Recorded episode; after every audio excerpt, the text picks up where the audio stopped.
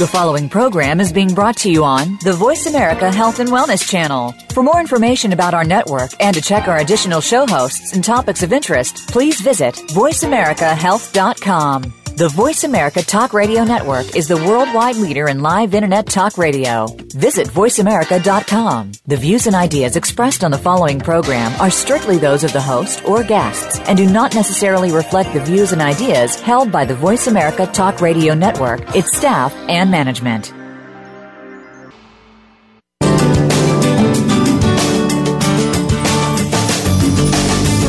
Welcome to Born to be Breastfed with your host, Marie Biancuzzo.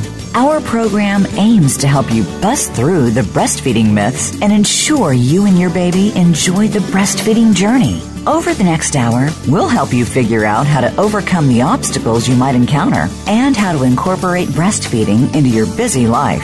Now, here is your host, Marie Biancuzzo. Hi, everyone. I'm Marie Biancuzzo. Thanks so much for joining me today. You know, really, it's amazing that in a day when healthcare professionals and hospitals really tell all of us that we should be breastfeeding, and yet there's a really strange paradox. Because it's the common hospital birth practices that can really breast, uh, sabotage breastfeeding. Those things are kind of lurking in all of the hospital corners and certainly in the labor room corners. And so today, I'd like you to look at practices such as labor induction, epidural anesthesia and analgesia, cesarean deliveries, routine newborn assessments, and more of those things that most of us just kind of accept as, oh, normal, we do this all the time.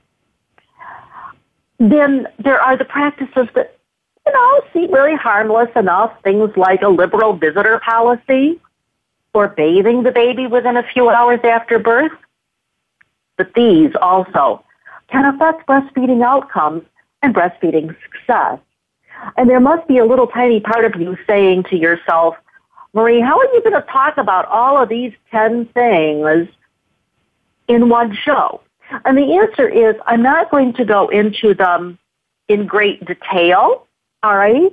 But I want you to stay with me here because I have helped literally hundreds of women to labor and give birth.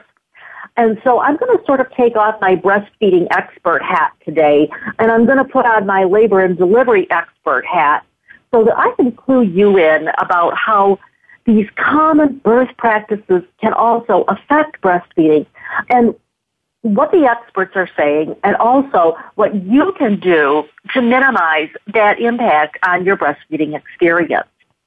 So let me start with one that you might not have really thought about too much, and that is a non-quiet, non-secluded place to give birth. Now, if you live on a farm, you know exactly what I'm talking about. Farm animals will always try to find themselves a secluded spot to give birth. But maybe you just have a, a cat who is a pet. What have you found out from your cat? They will go in little secluded places. Now, by the way, I don't have a cat, but I've heard people tell me about things like they've gotten themselves under the cabinet of the sink or some really secluded place to give birth. And all of us need to remember the, the cat, the dog, the cow, the whoever it is, all of these animals are mammals. And we humans are mammals as well. And a quiet, secluded place is the place to be. But hospitals are not at all like that. Okay? I can distinctly remember one time I was precepting a graduate student and there were 11 people in the delivery room and I started to kind of walk away. And she said, where are you going? And I said, I'll watch through the window. There are 11 people in here. That's way too many people. You see where I'm going with this. It's very hard for the mother to concentrate and it is not a good setup, if you will. It makes it seem as if the hospital, or at least the doctor, is in charge of the birth rather than the mother herself. the noise, the noxious stimuli are anything except peaceful or welcoming or physiologic for the new baby. And by the way, I might add that another clunker here sometimes is that there's a boatload of visitors that will come uh, in. And I don't mean just the baby's father, the mother's partner, whoever. No, no, no. I mean a whole flock of people. And very often what happens with that is that the baby doesn't have the opportunity to get skin to skin, doesn't have the opportunity to breastfeed because the parents feel obligated to have the visitor. Alright? So parents and staff should understand that anything that interferes with delays or uh, uh will will abbreviate that breastfeeding experience, and that is counterproductive. Now, along with this, I want to add what the American Academy of Pediatrics has said, and this goes back to 1997. We're talking here, looking at almost 20 years ago. They said that excessive noise is a hazard for newborns. And yet, in most delivery suites, what do we have? We have excessive noise. We have bright lights. We have other noxious stimuli. This is not a peaceful, welcoming environment so that the baby can concentrate on what he should be doing, which is breastfeeding. All right, let me move then to a lack of effective emotional and social support. This is the second thing that you need to be looking at. Now, I know I've mentioned this before, but I'm going to mention it again because it's so important. I mentioned this in the uh, uh, show that I did some time ago with Teresa Bailey, Teresa who is a doula, and we, we talked about this importance of effective emotional and social support. I'd like to address two studies that were really classic studies and they were excellent. And that is one by Hofmeyr and another one by Kennel. And uh, in the one by Hofmeyr and colleagues, they found that the group that had supportive companionship during labor was less likely to use analgesia. They reported having less pain and they had less anxiety. And some of those mothers who had supportive companions in labor, and by the way, these were just volunteers, okay? The mothers were significantly more likely to be breastfeeding at six weeks. Now, Kennell and colleagues, and I'm pretty sure that it was Kennell and Klaus in, and colleagues, had a group of 409, uh, excuse me, 412 women. And the women had continuous doula support. And what they found in this study was a reduced risk of cesarean, that is 8 versus 18%. A reduction in forceps delivery, reduction in epidural anesthesia, for the vaginal births, by the way, that was 7% versus 55%. That's a big difference in those two groups. Less use of oxytocin, less uh, duration of labor, less likelihood of a prolonged infant hospitalization. Do you see where I'm going with all of this? This is so, so important. This was a classic study. I'd have to look, but I think it was in 1991. And by the way, that study is still over and over looked at. Now, let me give you the one that uh, was by Kennell and colleagues. Or excuse me, that was Kennell. But uh, the later studies, and there have been a number of them that have been done just in the last couple of years, have showed, for instance, lower perception of pain, lower incidence of cesarean, just like the classic studies, lower incidence of assisted deliveries, just like the classic studies, shorter labors, which, by the way, the classic studies actually didn't show that at all, so well. Uh, less use of epidural or other medication, and a greater satisfaction with the birth experience. And what do the experts say here? Well, no surprise, both the American Ecology of, of Obstetrician and Gynecologists, as well as the Society for Maternal Fetal and uh, Maternal Fetal Medicine, to barely get that one out there, uh, they actually issued a joint statement or a joint report in 2014 called Safe Prevention of Primary Cesarean Delivery. And by the way, if you don't have that, you should get that. And what they recommended here was, guess what? continuous support during labor as a way to reduce the primary cesarean delivery rate. So, what can you do for yourself? This is so simple, folks. You need to be looking at what, how are you going to get support during labor? And I know that in my show with Teresa Bailey, doula, uh, uh, who is a doula, we talked about the fact that a partner is not trained. They've never done this before. And what's more is I will tell you from having worked with couples, a lot of times what happens is the partner conks out at 2 a.m. I worked a lot of nights, so I feel like I'm pretty credible on this issue. You really want someone who is going to be there supporting you in a knowledgeable way and somebody who is being paid to stay awake when things get rugged. All right? The next one I want to talk about is routine delivery, uh, routine newborn prophylaxis. And I don't know if I'll get a chance to tell you the whole thing before we go to the break, but if not, we'll go to break and I will tell you a little bit more. And that is, first of all, what's newborn prophylaxis? Well, you know, kind of a crude way to say that is eyes and thighs. This is when they put ointment, maybe drops, but in my experience, usually it's ointment, into the baby's eyes as well as give a shot of vitamin K. Now, you need to understand why they're doing this to your baby. And then you need to know the law in your state.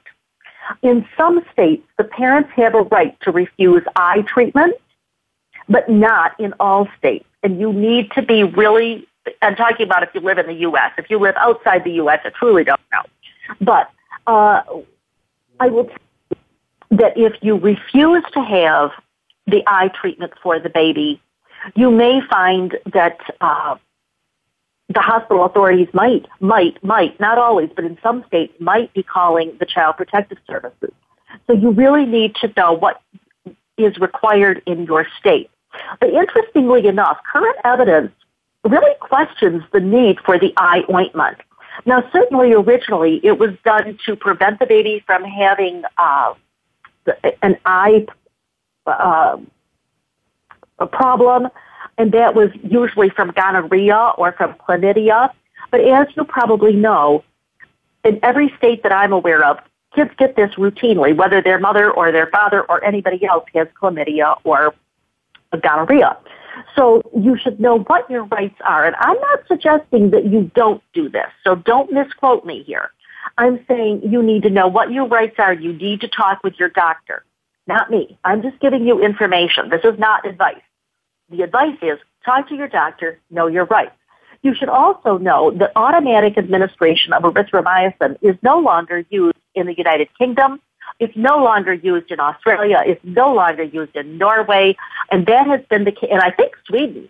Uh, and that has been the case since at least 2010, maybe earlier.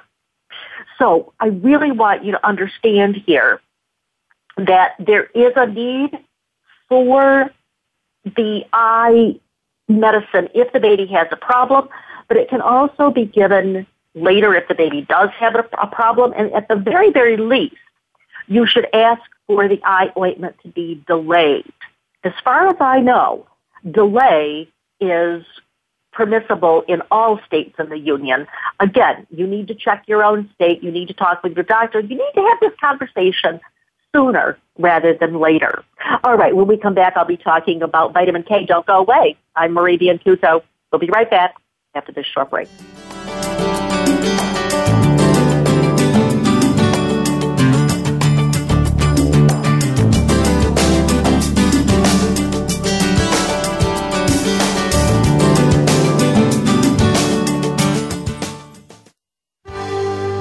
Your life, your health, your network. You're listening to Voice America Health and Wellness.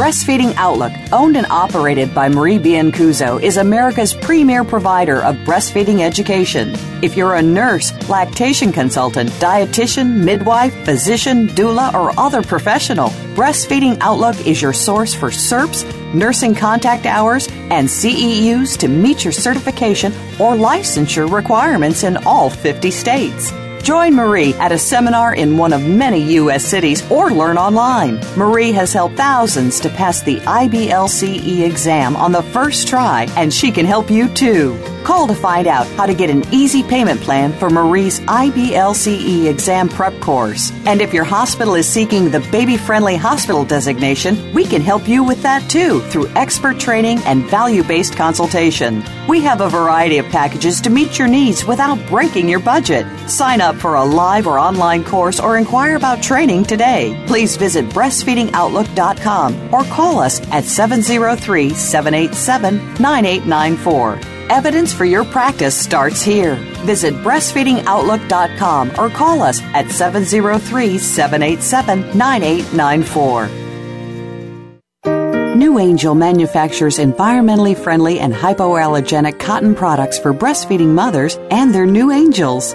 Feel the difference. Soft, absorbent, and breathable. Patented, patent pending, and award winning products designed by a certified lactation consultant. Look for NuAngel biodegradable, disposable, and cotton washable nursing pads, natural cotton products, and other unique items. Made by mothers for mothers in the USA by N-U-A-N-G-E-L for your new angel at www.nuangel.com and www.amazon.com.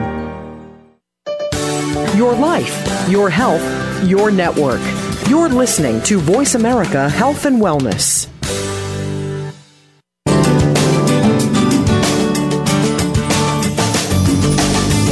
You're listening to Born to be Breastfed. To reach Marie Biancuzzo or her guest on today's program, please call 1 866 472 5792. That's 1 866 472 5792. You may also send an email to radio at borntobebreastfed.com. Now, back to the show. Hi, everyone. I'm Marie Biancuzzo. Thank you so much for joining me as I'm talking today about practices in the labor and delivery and immediate postpartum phase to be avoided. And so I was just talking about vitamin K, and now I want to talk about, or excuse me, I was talking about um, the eye ointment, and now I want to talk about vitamin K. All right, so here's what I think.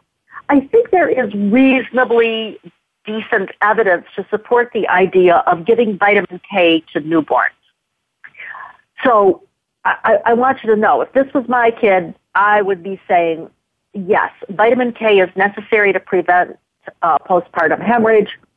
What I question, though, is whether or not the shot is necessary. But here in the United States, that is the only thing that we have. So I guess I want to alert you that in Europe, they have been giving the oral preparation, as far as I know, for years. But here in the U.S., we don't have that available. So if you're listening to this while I'm giving the recording, and if you're going to deliver tomorrow morning at 8 a.m., you need to realize that you're probably out of luck with getting an alternative. If you're listening to this as a podcast a year or two or 10 years later, well, then uh, what I'm saying might not be the case. But in any event, with both the eye ointment and with the vitamin K, I want to repeat that one of the things you need to do is see if you can have this delayed. Now, in most places that I'm aware of, you can delay at least an hour, usually two hours. So again, you need to be aware. Discuss this with your pediatrician long before the birth happens get yourself informed. And by the way, forever, whatever you do, please don't ask your friends for, you can ask your friends, but don't ask your friends for the bottom line because often what I find is that friends don't always know the bottom line. Hopefully the physician does. Uh, I want to throw in here another thing, which is the radiant warmer. Usually what I will see is that the baby will be put under the radiant warmer in order to be given the eye ointment and the vitamin K and all of the other, you know, take the baby's heart rate and so forth. But uh, the the radiant warmer is not necessary. And as the mother, one of the things that you can do is request that the baby get anything done to him, whatever it is. Get that done while he is actually with you, maybe lying on your abdomen. Alrighty? For example, Taking the baby's heart rate is an important thing to do. But I can do that when the baby is with the mother just as easily as I can do that when he's over on the radiant warmer. So again, this is one of the things that you can ask for that can be honored, and it's you know, really not all that big of a deal. At least I don't think it's all that much of a deal. So what about the other thing that really bugs the living daylights out of me would be stimulation or suctioning or routine uh, invasive procedures. Let's put it that way. Now, the thing you need to be aware of is that most of these things are not routinely necessary. Are there babies that need to be stimulated? Yes. Are there babies that need to be suctioned? Yes. Are there babies that have high secretions? Yes. Are there babies that do need to have their blood sugars tested? Yes. But does your baby need that? I don't know. And that's what I'm trying to wise you up to here, is really make sure that you understand what is given routinely and what needs to be given to your baby. Now, the American Academy of Pediatrics, the AAP, said so many years ago that I can't even remember when it was. I think it was 1992 or maybe 1993. And they clearly said in their statement that stimulation or suctioning of newborn secretions is not necessary on a routine basis. So again, I repeat, do some babies need it? Yes, perhaps.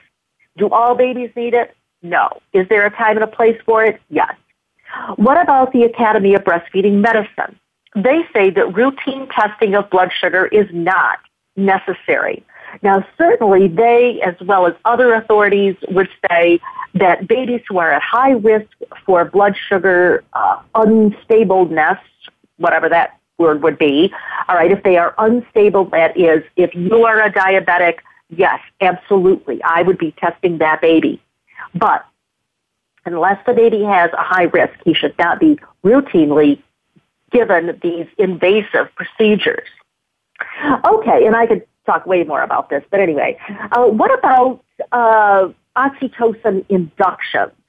What is an induction? Well, it is the giving of a synthetic form of oxytocin and it is given either to induce the mother, that is, she's not having any labor whatsoever, and so we're going to bring on the labor, or she's having a labor, but she's not having good contractions, and so we want to speed things along.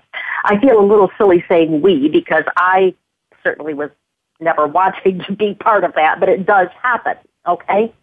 So I think it's really important that you understand that uh, this is not necessarily a good thing, and they've recently started doing some work on this as related to breastfeeding outcomes. So I think that you should have this conversation with your doctor before you're anywhere close to term, and then if he comes in and suggests the um, induction or the augmentation, you need to have a good conversation it's up to you whether or not you consent to have labor induced. So refusal might be one, one of those things that you might want to entertain. Now this gets a little bit dicey and I'll tell you why. Because I think that sometimes mothers feel as though they just have to say yes, yes, yes, yes, and that's not true. They do have a choice. There are clearly times when the benefits outweigh the risks. There are other times when the risks outweigh the benefits. So make sure that you understand what those would be. All right. I would also say look at what you can do to reduce your chances of, for instance, an augmentation. That's the big one that I would be looking at. Very often when women are just in, uh, they're in a lying down position, they don't have good contraction.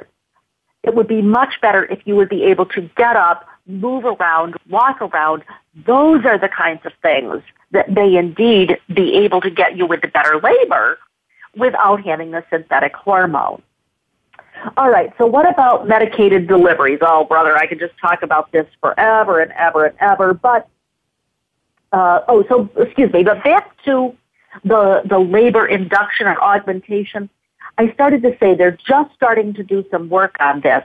But what they have found actually is that this practice has been associated with lower initiation and lower duration of breastfeeding. I don't know that there's a good explanation for this, and I think they're going to have to do a lot more work. I mean, the first thing that comes to my mind is is it just because people that have been induced or augmented have got higher levels of pain? And so by the time the baby gets there, they're just kind of done in? I don't know. But lower initiation and lower duration of breastfeeding has been associated with the uh, induction and augmentation. Notice I said associated with, I did not say cause. Okay? So be really, really clear when people are talking to you about this stuff. All right, so very often what happens also with the uh, induction or augmentation is that people have a lot of pain. So you can imagine that when you have a lot of pain, and you end up having pain medicine. Certainly, the classic study here was with Dr. Lennart Righard, and I had the wonderful, wonderful opportunity to teach with Dr. Lennart Righard uh, some years ago, oh, quite a quite a ways uh, back now, but I'm thinking we taught five different cities together. And what he basically showed in his classic study was that there is less interest, if you will. The baby is less likely to crawl up to the breast, less likely to be able to breastfeed well when mothers have been over medicated, or should I say medicated. Uh, I would love to tell you that this is a truism all the time, but that's that's not the case. I really believe that someday the research will show that there is a, a clearer link, but right now I think that link is a little flaky. So let's look at meaning. The the research is kind of mixed.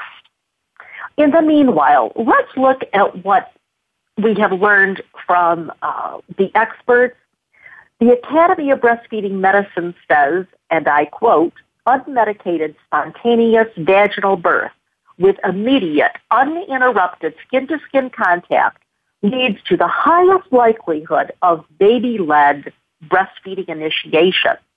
And then in another place, they say both pain and opioid analgesia, that means the big gun drugs, okay, have a negative impact on breastfeeding outcomes.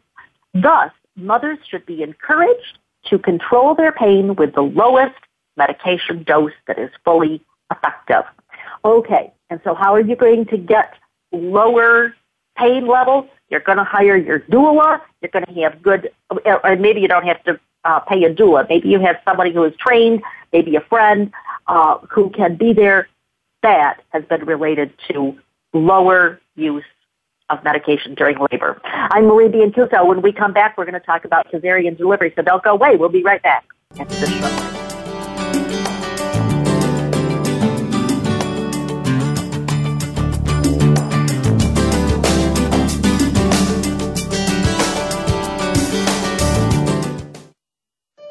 Opinions, options, answers. You're listening to Voice America Health and Wellness. The new NuRoo Pocket is a newborn carrier specifically designed for skin to skin contact, affording mom full coverage and hands free mobility while giving and receiving all the physiological benefits of kangaroo care. Our unique fabric is super soft, breathable, moisture wicking, and it offers just the right amount of compression fit to ensure proper position and continued support. Hospitals and NICUs are implementing the new NuRoo Pocket for inpatient use to increase time spent skin to skin, as well as help improve breastfeeding scores and infant safety. Learn more at nuroobaby.com. That's N-U-R-O-O baby.com. Breastfeeding Outlook, owned and operated by Marie Biancuzzo, is America's premier provider of breastfeeding education. If you're a nurse, lactation consultant, dietitian, midwife, physician, doula, or other professional, Breastfeeding Outlook is your source for CERPs, nursing contact hours, and CEUs to meet your certification or licensure requirements in all 50 states. Join Marie at a seminar in one of many U.S. cities or learn online. Marie has helped thousands to pass the IBLCE exam on the first try, and she can help you too. Call to find out how to get an easy payment plan for Marie's IBLCE exam prep course. And if your hospital is seeking the baby friendly hospital designation, we can help you with that too through expert training and value based consultation. We have a variety of packages to meet your needs without breaking your budget. Sign up for a live or online course or inquire about training today. Please visit breastfeedingoutlook.com or call us at 703 787 9894. Evidence for your practice starts here.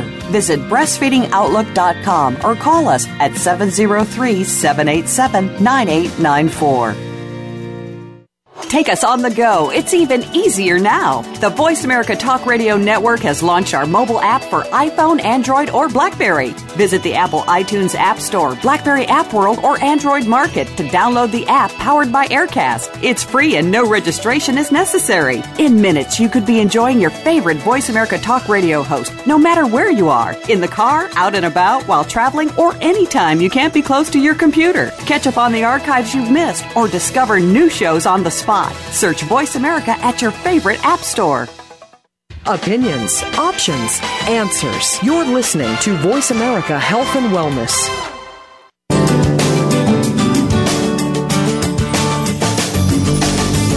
You're listening to Born to be Breastfed. To reach Marie Biancuzzo or her guest on today's program, please call 1 866 472 5792. That's 1 866 472 5792. You may also send an email to radio at borntobebreastfed.com. Now, back to the show. Hi, everyone. I'm Marie Biancuzzo. Thanks so much for joining me. Well, as you can imagine, I was talking in the last section about how uh, epidural anesthesia might possibly figure into a less than perfect breastfeeding experience. Again, the literature is very mixed. It's very uncertain exactly what uh, the effect on breastfeeding is. And by the way, just FYI, I have certainly seen cases where mothers have had epidural anesthesia. They do fine. Others that, yeah, they don't do so fine. So I, even my my experience of watching women and their babies has been mixed. So, of course, the research is mixed and we've got a lot of uncertainty there. But uh, this kind of goes along with cesarean delivery. Why so? Because sometimes what you've got is you've had an induction, you've got a lot of pain, so then you have a lot of meds on board, a, a, a lot of pain on board, so you get the the uh, medication on board.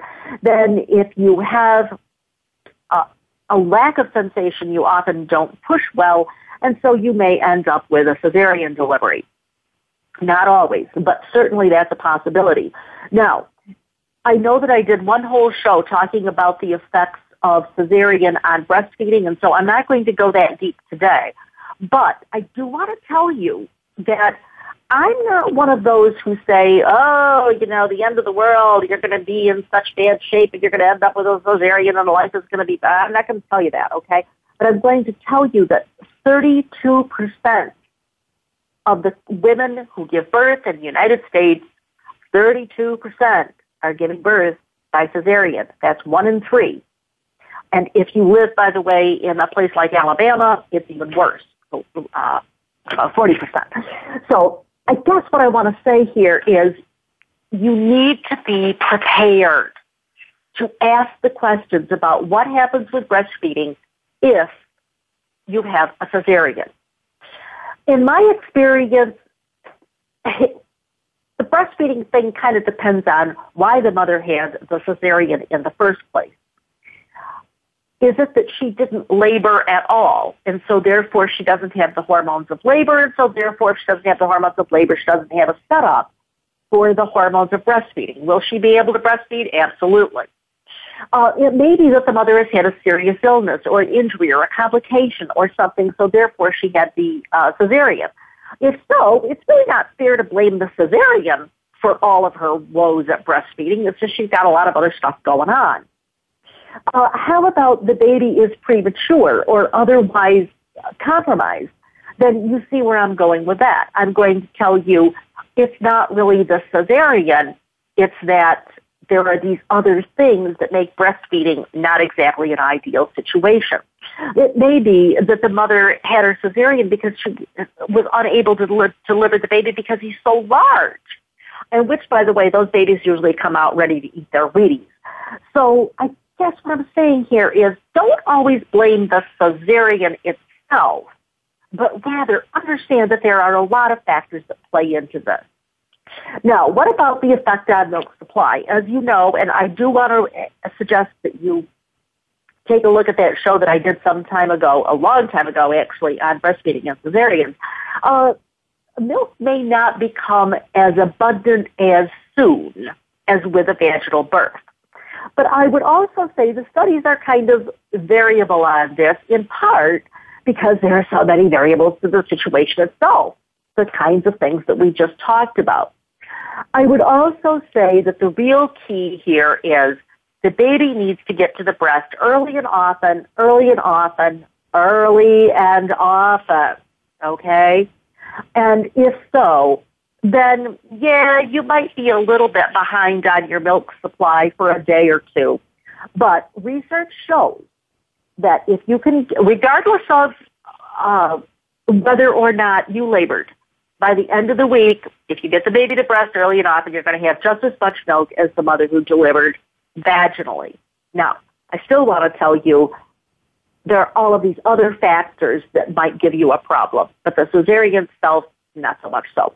Now, certainly with cesarean, you do have discomfort, you do have fatigue, and by the way, I'm a proponent of the idea that you do have to take some medications to make yourself feel human, because if not, you don't want to breastfeed, and that's not a good thing. So, again, have this talk with your doctor. The ways to minimize the impact, you know what I'm going to say. Early, early, early, early, early and often. Uh, get the baby to breast within 30 minutes of when you are able to respond. Now, if you have had a regional anesthesia like epidural anesthesia or if you've had maybe spinal anesthesia, well, then you're ready to respond pretty much instantly because you're fully awake. If you have had a general anesthesia, it's really hard to say. Uh, some people really recover from it uh, fairly quick and easy. Some of them kind of not so much so. And I personally do not want that baby to be left alone with the mother. And that's another reason, by the way, why lining up your doula, lining up your sister, lining up whoever uh, your partner by then may be uh, ready to conk out and go to sleep. So make sure that you have somebody lined up who can be there to supervise, if you will, that so that if you're not fully awake, the baby can at least still go to breast. Now, the more that the baby goes to breast, the more he learns how to breastfeed and how to do well with it. A really important thing, and I know I'm not talking about postpartum, but a really important thing here is for rooming in. Rooming in is one of the best things that you can do to improve the initiation and the continuation of breastfeeding. Now, the hospital may tell you that you can't room in right now because you're too groggy. And you know what? That I I agree with that. I don't want a mother, a, the groggy mother, to be by herself with that baby. But this is another reason why you do have some control over this. You make sure that you line somebody up who is willing to come in at 3 a.m. if that's what it takes. And by the way, that might be the person who is there at 10 o'clock as well. So, so don't expect somebody to come in just like instantly. Know that these people have been lined up and know that for months and that they agree to be willing and able. So what do the experts and authorities say here? Well, the World Health Organization says that the baby should go to breast within 30 minutes of when she, when the mother is able to respond, and that the mother should have help if the baby has not latched on within the hour. What does the Academy of Breastfeeding Medicine say? Uh, pretty much the same thing. The, their big theme is my big theme, early and often. And the Academy of Breastfeeding Medicine suggests regional anesthesia, that is spinal or epidural, as opposed to general anesthesia. Now, don't what the American College of Obstetricians and Gynecology say. They say, and I quote, if you are planning on breastfeeding, be sure to let your healthcare provider know. Having a cesarean delivery does not mean you will not be able to breastfeed your baby. You should be able to begin breastfeeding right away. And that statement was written in May of 2015 by the ACOG, the American College of Obstetricians and Gynecologists. I do want to give you just a, uh, just a caveat there, though. I'm sure that when they say uh, breastfeed right away, I'm sure that what they really mean is right away when you're actually re- responding or you have somebody who is responsive. Alrighty, then I want to talk a little bit about early separation. You know pretty much what I'm going to say. I'm going to say that in a normal, full term, low risk delivery, it's hard to justify any reason for separation. If you can stay with your baby, you are likely to have a longer continuation of breastfeeding, more effective postpartum uterine contractions, the stimulation of the nipples gives the brain the uh, message to make milk. The baby doesn't even necessarily have to transfer any milk to himself, but that stimulation is what's going to do it. Colostrum acts as a laxative on the baby's gut, and so it moves the stool out, which moves the bilirubin out, which makes the baby at less risk for jaundice better regulation of the baby's temperature. The baby's more likely to stay warm when the baby is skin to skin. Here's a big one. Decreased crying. The baby is less likely to be crying if he is skin to skin with his mother. A soothing effect of that amniotic fluid, so, so important. We're going to talk about that on the other side of the break. And what do the experts and authorities say? Ah, World Health Organization has been saying this for almost 25 years now. Strong, strong recommendations to keep the baby skin to skin and avoid delays in feeding. Now, let me tell you that one of the times that we have a delay in feeding sometimes is because the parent is asking me to go and weigh the baby or measure the baby. I usually tell parents as politely as I know how, that baby is going to weigh the same now uh, is he's going to weigh two hours from now. And it's much more important that he be with the mother skin to skin. So please don't ask the nurse to go weigh the baby. The, the nurse is doing you a big, big favor by delaying that. So bottom line is get the baby skin to skin. Do not bundle them because when they are bundled, what happens is they can't get to breast. They don't know what they're supposed to be doing everybody recommends skin to skin contact. Okay, on the other side of the break, we're going to be talking about early early bathing, and then we're going to wrap it up for today. I'm Marie Biancuzzo. Don't go away. We'll be right back after this short break.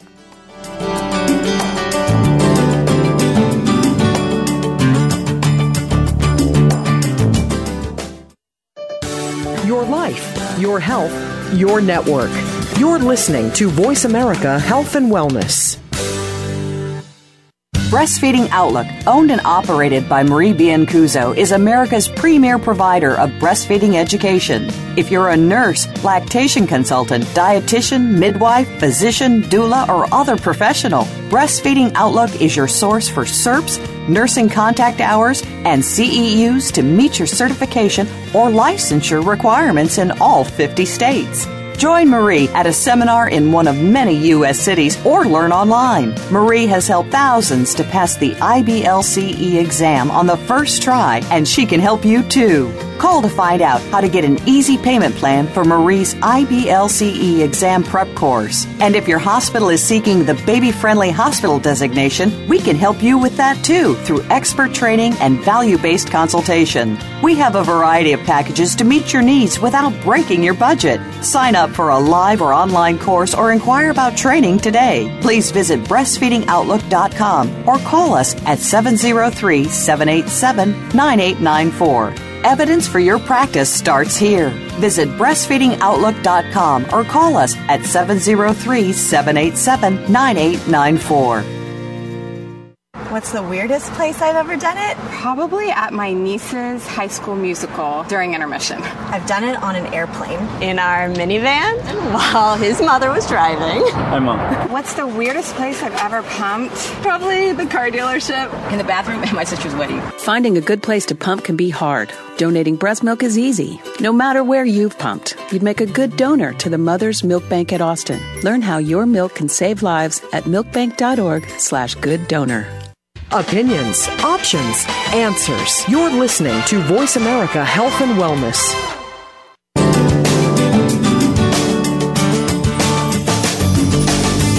You're listening to Born to be Breastfed. To reach Marie Biancuzzo or her guest on today's program, please call 1 866 472 5792. That's 1 866 472 5792. You may also send an email to radio at borntobebreastfed.com. Now, back to the show. Hi, everyone. I'm Marie Biancuzzo. I'm your host for Born to be Breastfed, and today I'm talking about the 10 things that you want to avoid in order to make your breastfeeding experience a better experience during labor, the immediate delivery, and immediate postpartum period, meaning within the first hour or so. Which brings me right up to early bathing. All right, this is one of the things that I really hope is not happening in the first hour, although I know that in some places it does. When I was working in the hospital, I was always in trouble because I did not bathe babies early. And I guess people really kind of saw it as me shirking my duty. But in fact, early bathing is not a good thing. It's not a good thing for a number of reasons, uh, one of which is you know yourself. If you take a bath, what happens to you? You come out and you're cold. That's because you come out of the bath and into the air that's only 72 or whatever it is. All right, for babies, it is, first of all, not very pleasant. Secondly, doesn't help them to maintain their temperature. And babies have rather flaky little thermostats of their own. All right, so we need a way to keep the babies warm. So when they're not warm, the other thing that happens is usually then they start using up their blood sugar supply in order to keep themselves warm. And so guess what? That puts them at a higher risk for dropping their blood sugar, none of which is good. All right? Now, the other thing is that when you bathe a baby early in the game, what happens is it takes off the amniotic fluid. And actually, amniotic fluid is a good thing. The babies will do more hands to mouth behavior, which is what's called a pre-feeding behavior when they have the amniotic fluid on their fingers or on their fists. But one of the problems that I have found is that it's actually parents who say to me, I don't want that sticky baby on me. Well, actually, all of that sticky is actually a good thing. When you you can you can dry off the baby, all right, and you should, or the nurse should, I mean, but uh, you, you, he shouldn't be real goopy uh, sticky in that sense. But bathing the baby with water is the thing that we've now got some research about. And this was actually, it was a chart review, which makes it, um, you know, it's, it's retrospective, it's looking back, which doesn't make it a real strong study, but right now, it is certainly the one that is on everybody's mind. They had a, 702 babies that were in the study, and they had been bathed at an average of two and a half hours uh, of life. Okay? And then what they did was in that hospital, they changed their protocol. They started bathing babies at an average of 13 and a half hours of life. Okay? So more than 12 hours is the first time that the baby got a bath.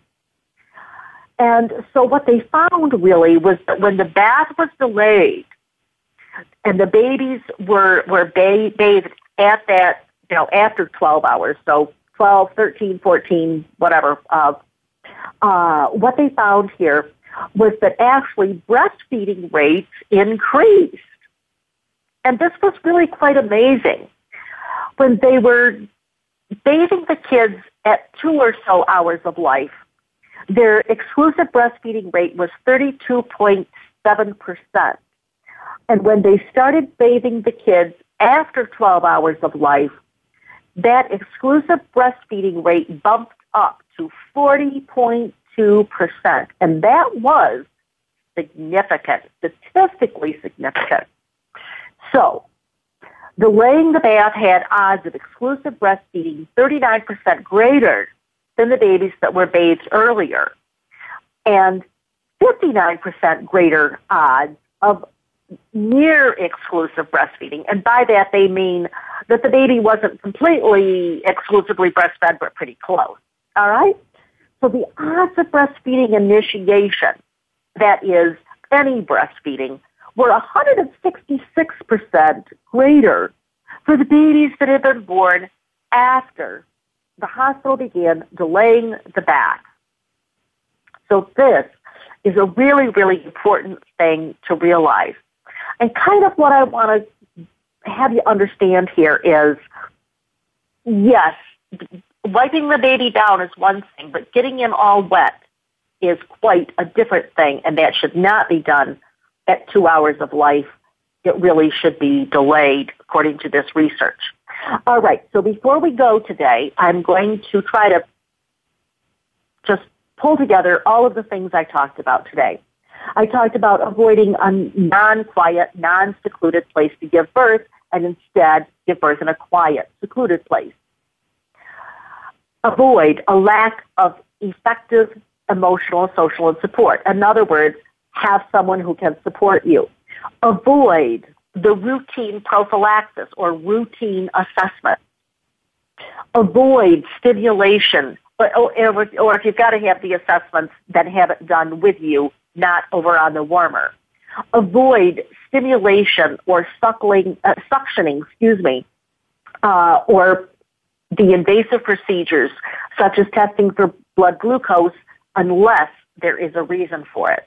Try to avoid the oxytocin inductions or augmentation. Try to avoid the medicated labors or deliveries. Do everything you can to avoid a cesarean delivery. Try to avoid those early separations or delays in breastfeedings. And by all means, don't you be the one asking the nurse to delay the feeding or to separate you. Avoid the tight swaddling or bundling and instead do skin to skin contact and avoid the early bathing. So then, in summary, basically what I said was routine anything usually isn't a very good idea. And many of these, quote, routine hospital practices that are foisted upon mothers affect breastfeeding in a negative way. So certainly some of these things are necessary under some circumstances, but very few of them are necessary under most or all circumstances. Certainly there are almost always alternatives to routine hospital practices, alternatives or delays or something that can be done. The key here really is to avoid these practices and to get yourself educated before they happen, to be confident to be supported by a knowledgeable, trained companion who can be a strong advocate for you during your labor and during your delivery. And make sure that you have a candid talk with your doctor long before any of this stuff happens. That's all the time that we have today. Uh, I would like to thank you for listening to Born to be Breastfed. And I'd like to invite you to all come back next week when we're going to be talking about some legal issues. If you're a parent, I'd like to encourage you to visit my parent breast uh, uh, website at borntobebreastfed.com for a preview of what's coming up. And if you're a professional, I'd like to suggest that you visit my professional site at uh, breastfeedingoutlook.com. And remember that I'm your source for evidence-based practice and education on the web and sometimes in your city. I will be giving my comprehensive course and my review course in several cities this year. So that's borntobebreastfed.com or breastfeedingoutlook.com if you're a parent or if you're a professional. Try to make sure you're on the right one. If not, there is a link to zap you over to the other one. I'm Marie Biancuzzo. I promise I'll help you to cut through the myths and clarify the facts about breastfeeding next Monday, same time, same channel. In the meanwhile, remember, your baby who is born to be breastfed. Have a great week.